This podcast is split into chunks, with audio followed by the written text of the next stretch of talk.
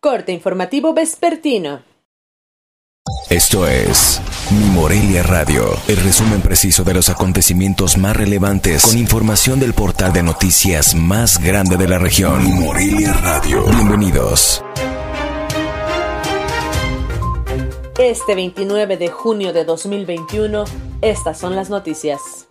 El gobernador de Michoacán, Silvano Aureoles Conejo, anunció que este jueves acudirá a la Suprema Corte de Justicia de la Nación a presentar documentación que evidencia la supuesta intervención del crimen organizado en la elección del pasado 6 de junio en Michoacán.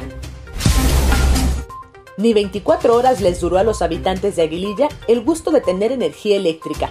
El párroco Gilberto Vergara reportó que presuntos integrantes de un grupo criminal nuevamente bajaron la luz y se instalaron barricadas en caminos de División del Norte, Catalinas y Pisándaro. Esta tarde murió el director de la Coordinación Estatal de Protección Civil, Pedro Carlos Mandrujano Vázquez. Así lo informó el gobernador de Michoacán, Silvano Aureoles Conejo, a través de su cuenta de Twitter.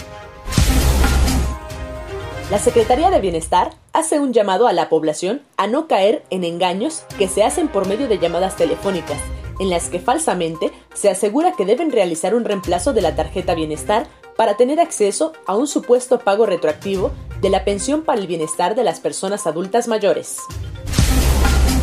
Gilberto Mejía Salgado, presidente municipal electo de Penjamillo por el partido Encuentro Social, fue privado de su libertad por personas armadas cuando se encontraba abriendo un negocio en pleno centro de aquella población.